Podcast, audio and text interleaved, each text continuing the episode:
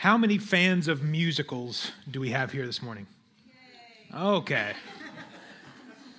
It's a solid majority. So maybe you enjoy the sound of music. Okay, some sound of music fans. Uh, Wicked, uh, Hamilton, Greatest Showman. Okay, okay.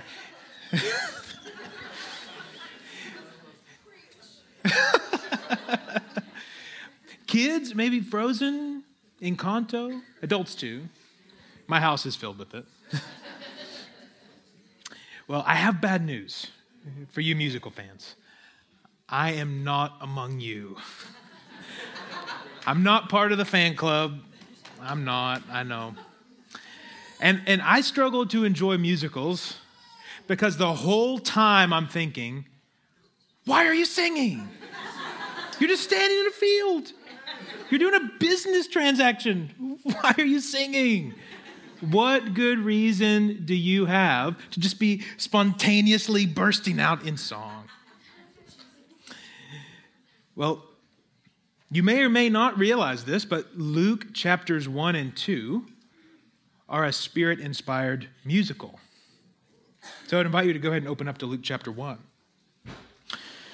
So these chapters contain the infancy narratives about the, the birth of John the Baptist, the birth of Jesus. But unlike Matthew's gospel, Luke fills his account with singing.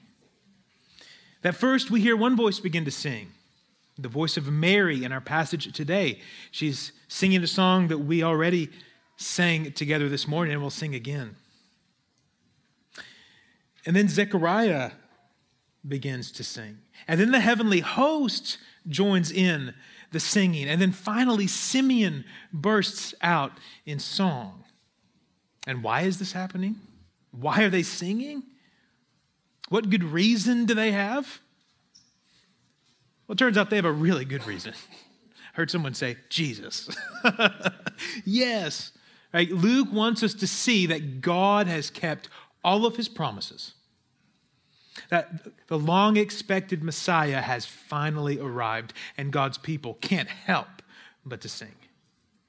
So let's look at our passage. It's Luke chapter 1, verses 39 through 56. Hear what the Spirit says to the churches.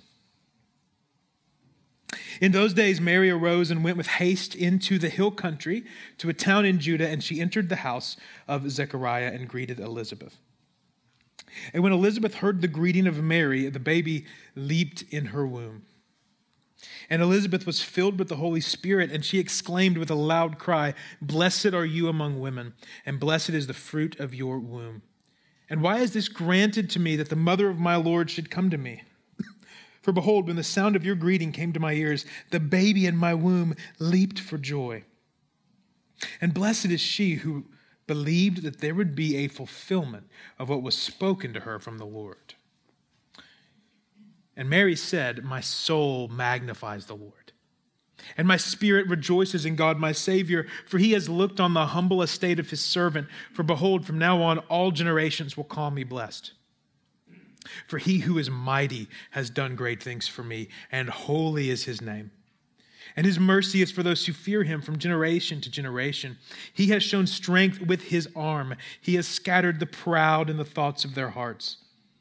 He has brought down the mighty from their thrones and exalted those of humble estate. He has filled the hungry with good things, and the rich he has sent away empty. He has helped his servant Israel in remembrance of his mercy, as he spoke to our fathers, to Abraham, and to his offspring forever. And Mary remained with her about three months and return to her home. This is the word of the Lord. Let's pray. Father, we thank you for giving us your word and even for inspiring this very passage. We know that your word is more valuable than gold, it is sweeter than honey. So help us to savor this passage together. But you would open the eyes of our hearts that we might behold glorious things from your word. Help us to see the glory of you, our triune God, Father, Son, and Holy Spirit. We trust that you'll do this because we ask it in the name of Jesus. Amen. In our, in our passage this morning, verses 39 through 45 really set the context for the centerpiece here, which is the song of Mary. But as we start, remember that last week Mary was told by the angel Gabriel that she was going to conceive through the power of the Holy Spirit the very Son of God Himself, even though she was a virgin. That's a pretty big deal.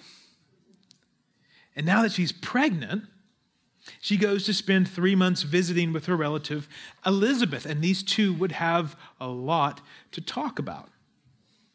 They were both expecting, so that's a lot of conversation material right there. But more than that, they were both told by an angel that they would miraculously conceive. Again, pretty big deal. Elizabeth was elderly and barren, and she had miraculously conceived the final prophet of the Old Covenant era, the forerunner to the Messiah, John the Baptist.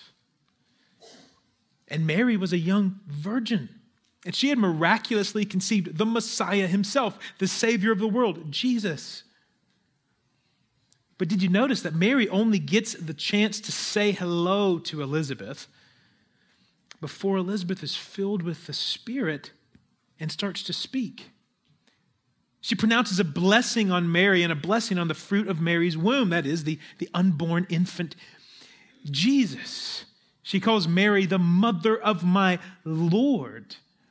She recognized that Mary believed that the word spoken to her from the Lord would ultimately be fulfilled. And remember, Mary hasn't told her anything yet. The Holy Spirit, in a moment, gave supernatural insight to Elizabeth. And what a confirmation, what an encouragement this must have been for Mary. She was an impoverished, unwed, pregnant teenager. Now, yes, she was the mother of God, but no one else knew that. There would have been a huge social stigma hanging over the head of this young woman. Imagine how many people doubted her. Imagine how many people shamed her or even rejected her. So, to find out that not only did Elizabeth believe her, but that the truth was supernaturally revealed to Elizabeth directly from the Holy Spirit Himself, that must have been a huge relief. But not just a relief, a joy. Did you notice that this passage is just overflowing with joy? You can hear it in the words of Elizabeth. She exclaimed with a loud cry.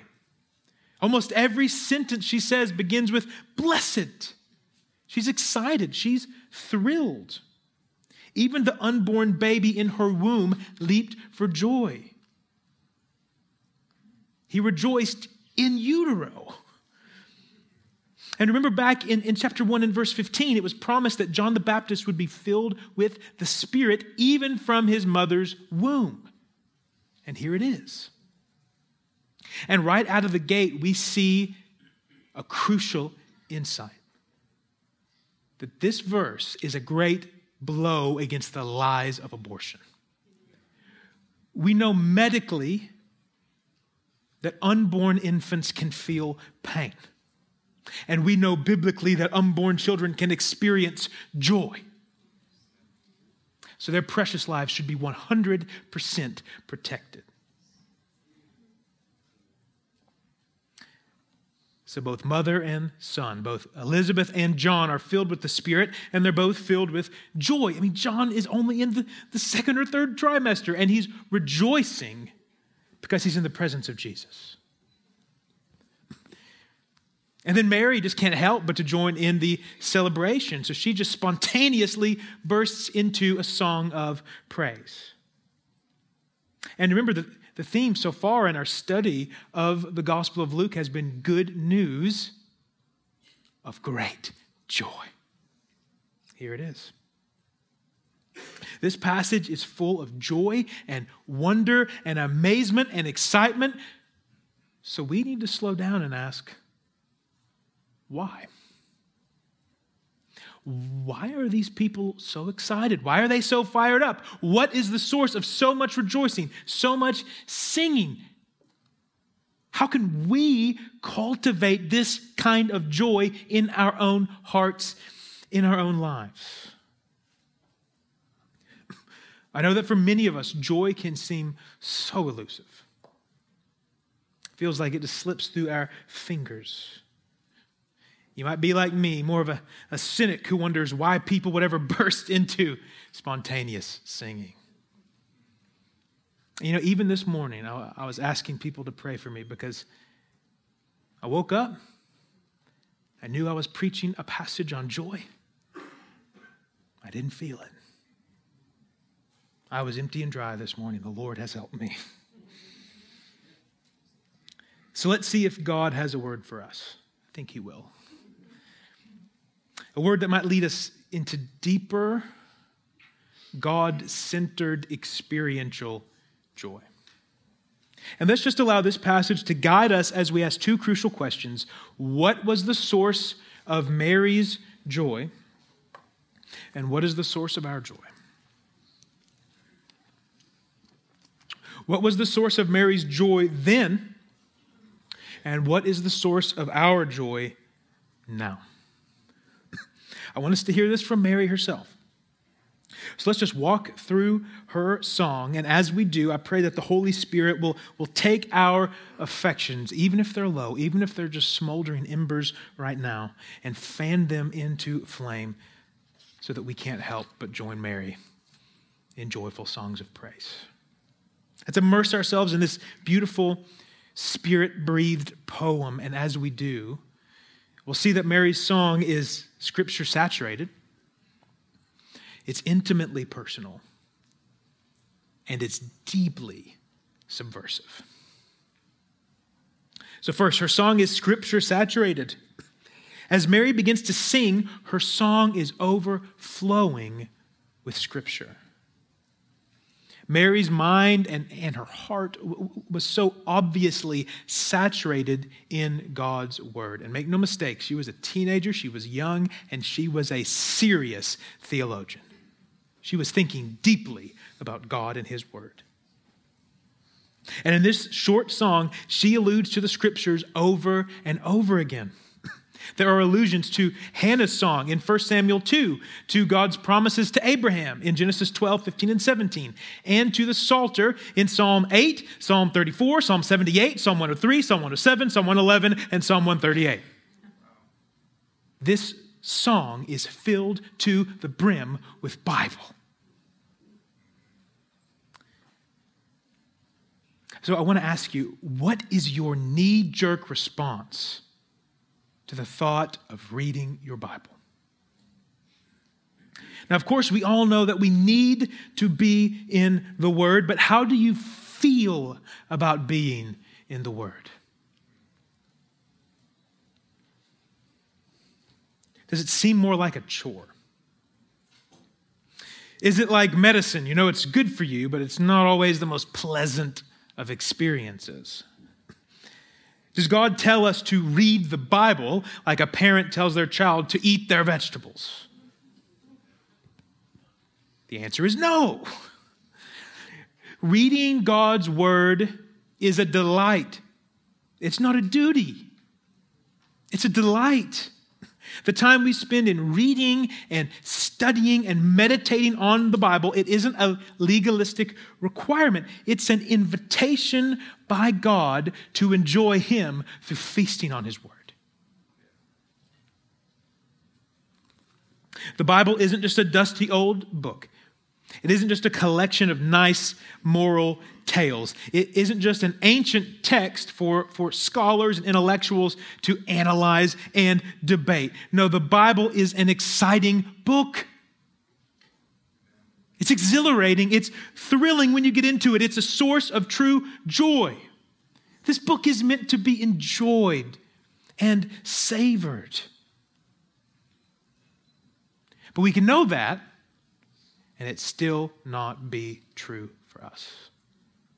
It doesn't seem true for us, it doesn't feel true for us. So, what if we don't? What if we're sitting there staring at our Bibles and it looks more like vegetables than a nice juicy steak? What do we do? My exhortation and encouragement to you is this pray and act. Pray, God, light me up, set my heart ablaze, and then get in the Word, stare at the Word. Because whether you feel it or not, it is good, it is satisfying, it is joyful. Mary's delight and pleasure and gladness and joy was fueled by sinking her roots deep into this, sinking her roots deep into God's revealed truth in His Word. She didn't get here by accident. So, how can we join Mary in cultivating deeply rooted joy in God Himself? Well, if you want to go deeper into the joyful worship of God, you need to go deeper in His Word. The deeper your theology is, the higher your doxology will become. That is, the deeper you go into the truth of Scripture, the higher your praise for the author of Scripture and your enjoyment of Him will ultimately become. Mary's song is filled with the words of God. I want to take just a moment to, to thank and show appreciation to our worship team. They lead us every week in singing songs that are scripture saturated, that are doctrinally rich, that focus us and center us on Christ. Not every church has that. They tune our hearts to receive the word of God week after week. Thank you, worship team. And to the rest of us, my exhortation is, is simple sing, follow Mary, join with her, sing. Singing is the overflow of joy, and singing is what stirs up our joy in the Lord. Singing is what fuels our affection for Christ. How good is it that we get to gather week after week after week as the people of God to sing to Him, to sing to one another? This is a joyful privilege.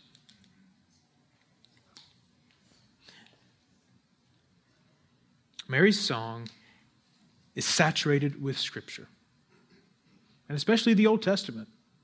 The New Testament wasn't written yet, by the way.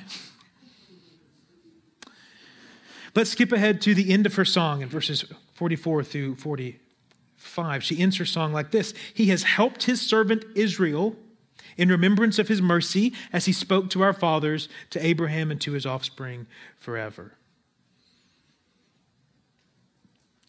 Mary links God's redemptive acts and purposes not just to her own experience, but to the larger story of Israel. Mary's song and the upcoming songs, especially of Zechariah and, and Simeon, they show that the coming of Jesus, it isn't something brand new, but it's actually the fulfillment of the ancient promises of God. According to these songs, Jesus is the climax of a story that's been going on for a long time. He is the climax of Israel's story. Jesus is where everything has been going all along. This is what he says himself at the end of Luke's gospel. In Luke chapter 24, verse 44, the, the recently resurrected Jesus tells his disciples that everything written about me in the law of Moses and the prophets and the Psalms must be fulfilled. So, from Genesis to Revelation, we see a consistent narrative, a story that's all about one person, the Lord Jesus Christ. And that's the point. That's the point. We read the scripture so that we can see him. We read the scripture so that we can see Christ in all of his glory. This song, it is traditionally called the Magnificat, a title that comes from the first word of uh, this song in Latin, the word magnify. Mary wants the Lord to be magnified. And John Piper has given a great illustration of this that, that we don't magnify the Lord like a microscope, where you take something small and try to make it appear bigger than it really is. No, we magnify God like a telescope, where we take something that's extremely large, yet hard to see, like a distant planet, and we magnify it to get a greater glimpse of its glory and its majesty. That's what Mary wants to do with God. She sees his greatness and his glory and his beauty and his majesty, and her heart wants to magnify this great God. Look at verse 49. For he who is mighty has done great things for me, and holy is his name. His mercy is for those who fear him from generation to generation. he has shown strength with his arm. Mary's soul was focused not on herself, but on her God. Now, Mary had every reason to be focused on herself. She had a lot going on. She could have been complaining and grumbling, but she wasn't. Mary's soul was focused on her God. And when you live your life focused on you, when the circumstances of your life becomes the focal point, it's difficult to experience serious joy. We are not a good source of happiness for ourselves. We know that from miserable experience, don't we? We're just not that interesting. And we have way too many imperfections. But this is our default mode. We're naturally bent inward, we're naturally self centered, but self centeredness doesn't satisfy. But God does. He is the ultimate source of joy. So when you focus on Him, when you center your thoughts and your affections on Him, that's when you can start experiencing real, solid joy. Mary was celebrating the attributes and the nature and the character and the person of who God is. She praised him for his holiness and for his greatness and for his strength and for his mercy. If you spend time in deep reflection on the character of God, you won't be able to stop yourself from singing. Because seeing the glory of God in the face of Jesus Christ as revealed in God's word is a source of serious joy.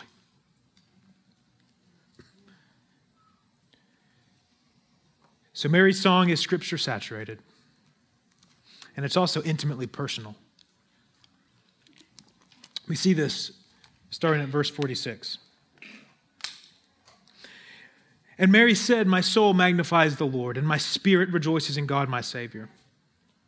For he has looked on the humble estate of his servant. For behold, from now on all generations will call me blessed. For he who is mighty has done great things for me, and holy is his name, and his mercy is for those who fear him from generation to generation. Notice what Mary said.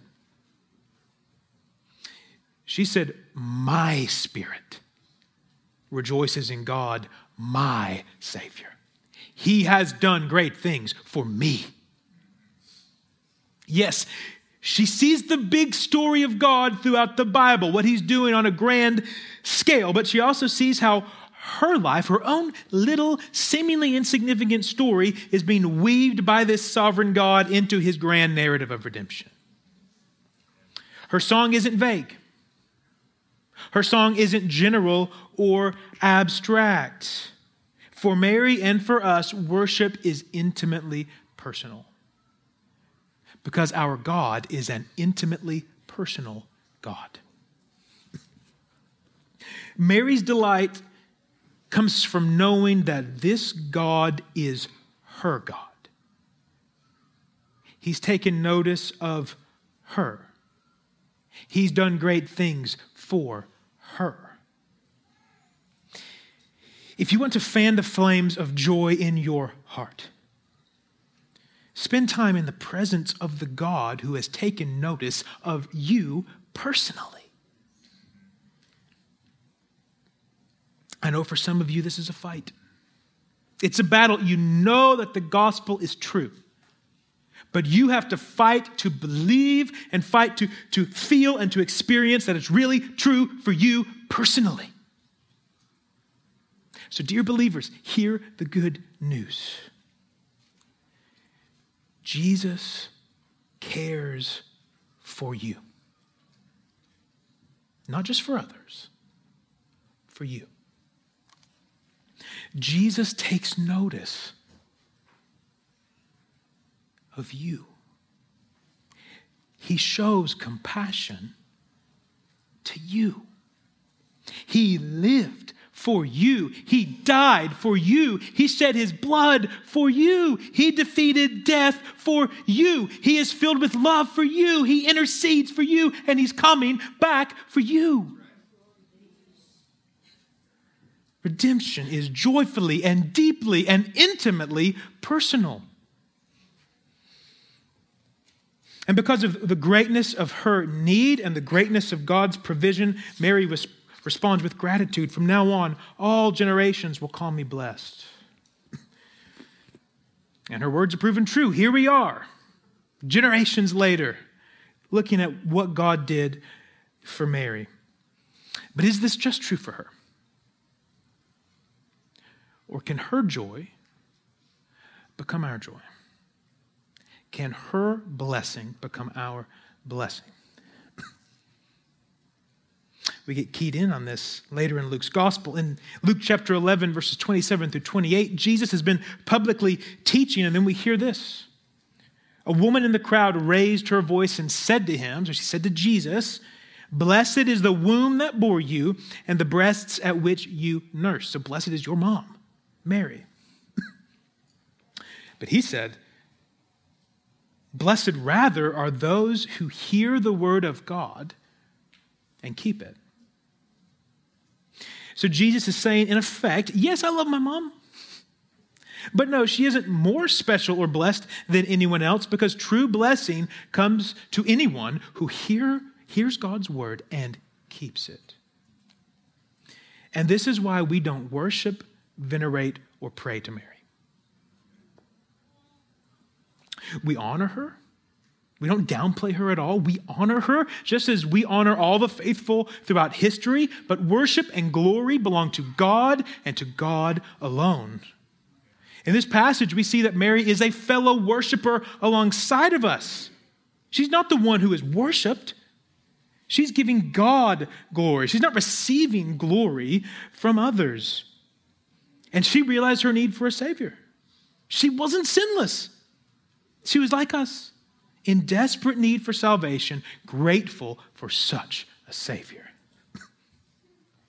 and if we put our faith in Jesus, if we hear God's word and keep it, we are blessed with the gracious gift of redemption, just like she was. So this morning, you can sing, My soul magnifies the Lord. And my spirit rejoices in God, my Savior. You can say, Jesus is my Savior, my Redeemer, my Lord, and my God. But for some of you, I want to ask Is your faith in Jesus actually your faith? Or are you living off a borrowed faith? Mary was a teenager, maybe just 15 or 16. So I want to speak to you, young adults. I want to speak to you, teenagers, to you, children, to any of you who grew up in church, who grew up in a Christian family. I want to ask you are you living off the faith of mom and dad? Or grandma and grandpa, or whoever it is? Or have you put your faith personally in Jesus Christ alone as your only hope of being in a right relationship with God. If not, this redemption, this salvation, it's offered to you right now as a free gift. Look at verse 50. Mary says, His mercy is for every generation. That means that this free gift of His mercy is offered to you right now, this very moment, in this generation. Blessed are you if you hear God's word and keep it. So, Mary's song is scripture saturated, it's intimately personal, and finally, it is deeply subversive. And at this point, Mary's song really takes a surprising turn, as we see starting at verse 51, where she sings, He has shown strength with his arm, He has scattered the proud in the thoughts of their hearts. He has brought down the mighty from their thrones and exalted those of humble estate. he has filled the hungry with good things, and the rich he has sent away empty. He has helped his servant Israel in remembrance of his mercy as he spoke to our fathers, to Abraham, and to his offspring forever.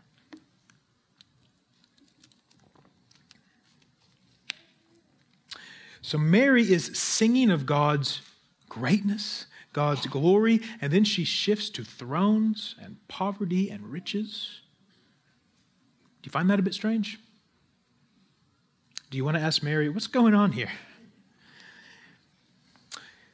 Well, in this particular gospel account, Luke wants to make the point crystal clear that Jesus came into the world to save sinners, to rescue rebels, to welcome the outcasts.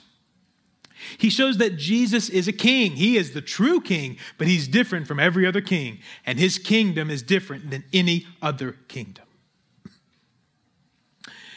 By way of comparison, Matthew's gospel really emphasizes the growth and the expansion of the kingdom, where Luke's gospel highlights the invitation of the kingdom. That the kingdom of God has opened wide its doors and invites everyone to come. Now, this goes against all expectations. You'd think if a king was coming to invite people into his royal kingdom, he'd be looking for all the impressive people the important people, the well educated people, the affluent people, the successful people, the powerful people. But that's not on Jesus' agenda at all. And before Jesus was ever born, we get a glimpse of this in his mother's song. Mary looks around and she realizes that God is using the infertile wife of an old priest and an unwed pregnant teenager to bring the Savior of the world into the world.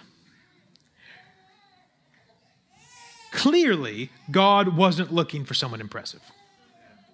Apparently, he's the kind of God who likes to pick a bunch of insignificant nobodies and do unspeakably amazing things through them.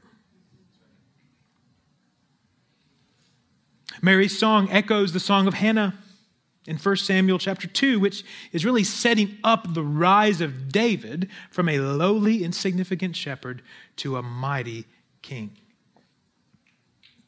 And so Mary, she, she sees what God has done throughout history, and she sees what he's doing now through herself and Elizabeth and she sees their experiences as kind of a, a pattern or a paradigm for what the baby in her womb is going to one day do on a massive scale.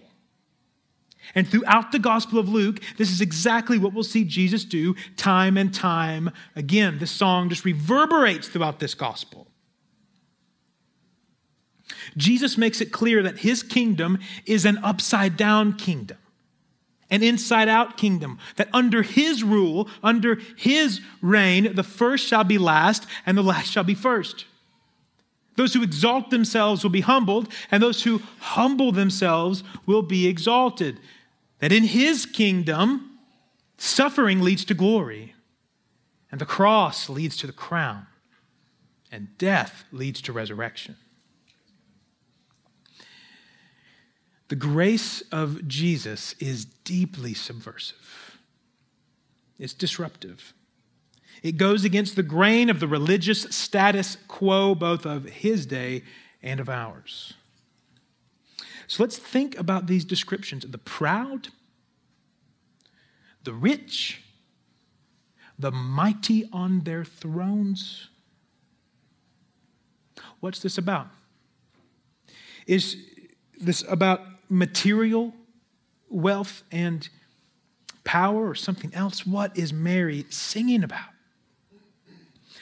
Well, in one sense, these aren't simply the materially rich or people literally seated on thrones of political power, because it's, it's really those who don't recognize their need for Jesus, those who think they're too good for him,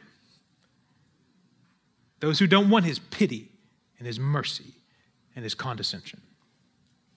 It's those who are prideful in their hearts, as verse 51 says. Those who don't think they need Jesus, they think they're doing just fine without him. And yet, at the same time, material wealth and comfort and power can be incredibly seductive.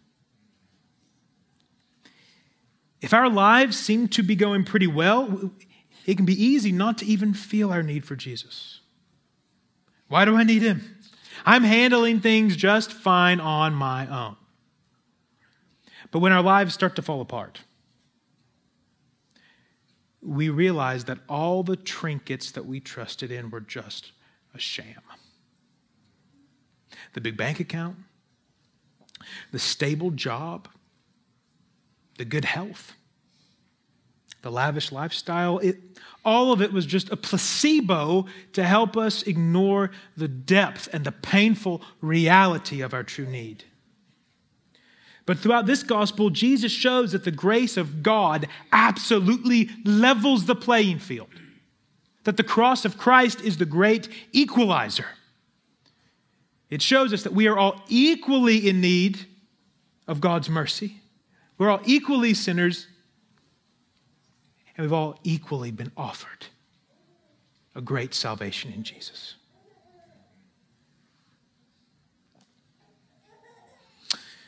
Mary's joy in the Lord is only deepened and sweetened as she, she sees the depth of her own need. Back in verse 48, she says, He has looked on the humble estate of his servant. Literally, we could translate that he has paid attention to the lowliness or the humiliation of his slave. Mary realized that she had nothing to offer God. Mary realized that she had nothing to impress him with, that there was no way on earth that she could ever earn his favor.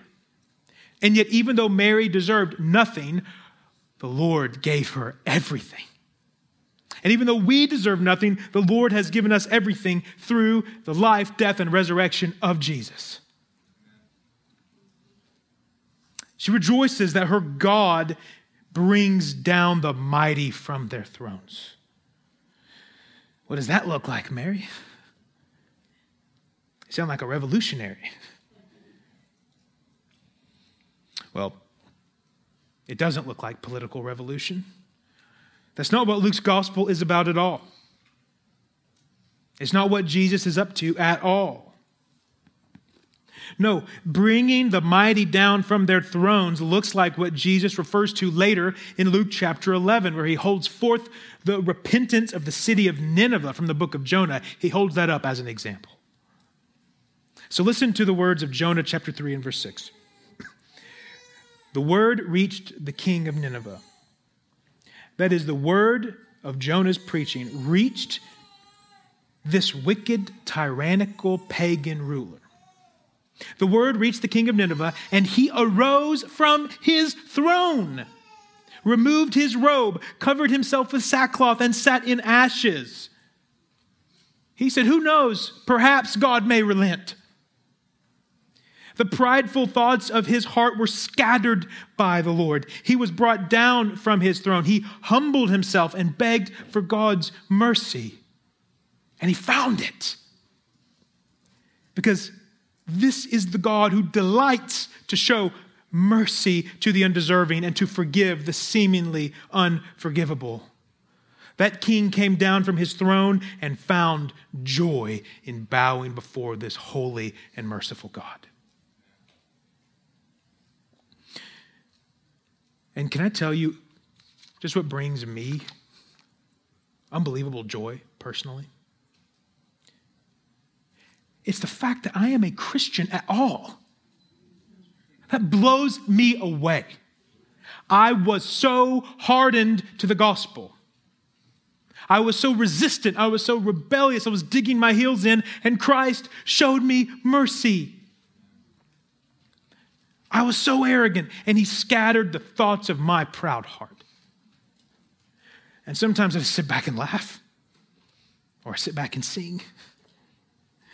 Because it's hard to comprehend all that the Lord has done for me when I deserved none of it.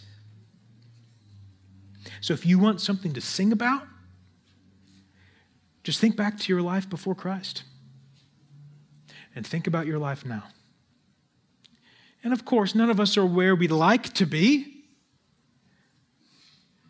But praise God, we have been redeemed. You've been rescued. You've been forgiven. You've been transformed. You've been taken from darkness and into light. He who is mighty really has done great things for me, and he's done great things for you. So, Mary's song is scripture saturated. It is intimately personal. It's deeply subversive. And I don't know about you, but I feel my cynicism towards musicals fading away. Her joy is contagious. I really want to sing. And this song, it, started with Mary. Zechariah and Simeon will join in. Even the angelic armies of heaven will join in. And as the redemptive reign of Jesus spreads throughout the world, so the joyful praises of Jesus will spread to every corner of this earth. That song is building. It's building even now the symphony of salvation is coming to a glorious crescendo. And one day, all creation will join together in singing, He who is mighty has done great things for us, and holy is his name. Let's pray. Father, we give you glory. Great are you, Lord, and greatly to be praised, and your glory is unsearchable. Help us to see you clearly. Help us to see you in all of your glory, Father, Son, and Holy Spirit. And through your Spirit, through your word, ignite our hearts. Fill us with joy. Restore to us the joy of our salvation. And by your Spirit, lead us to sing your praises. Lead us into deeper joy. Lead us into deeper worship. Lead us into deeper praise. Help us to sing now for the glory of your great name, Father, Son, and Holy Spirit. Amen.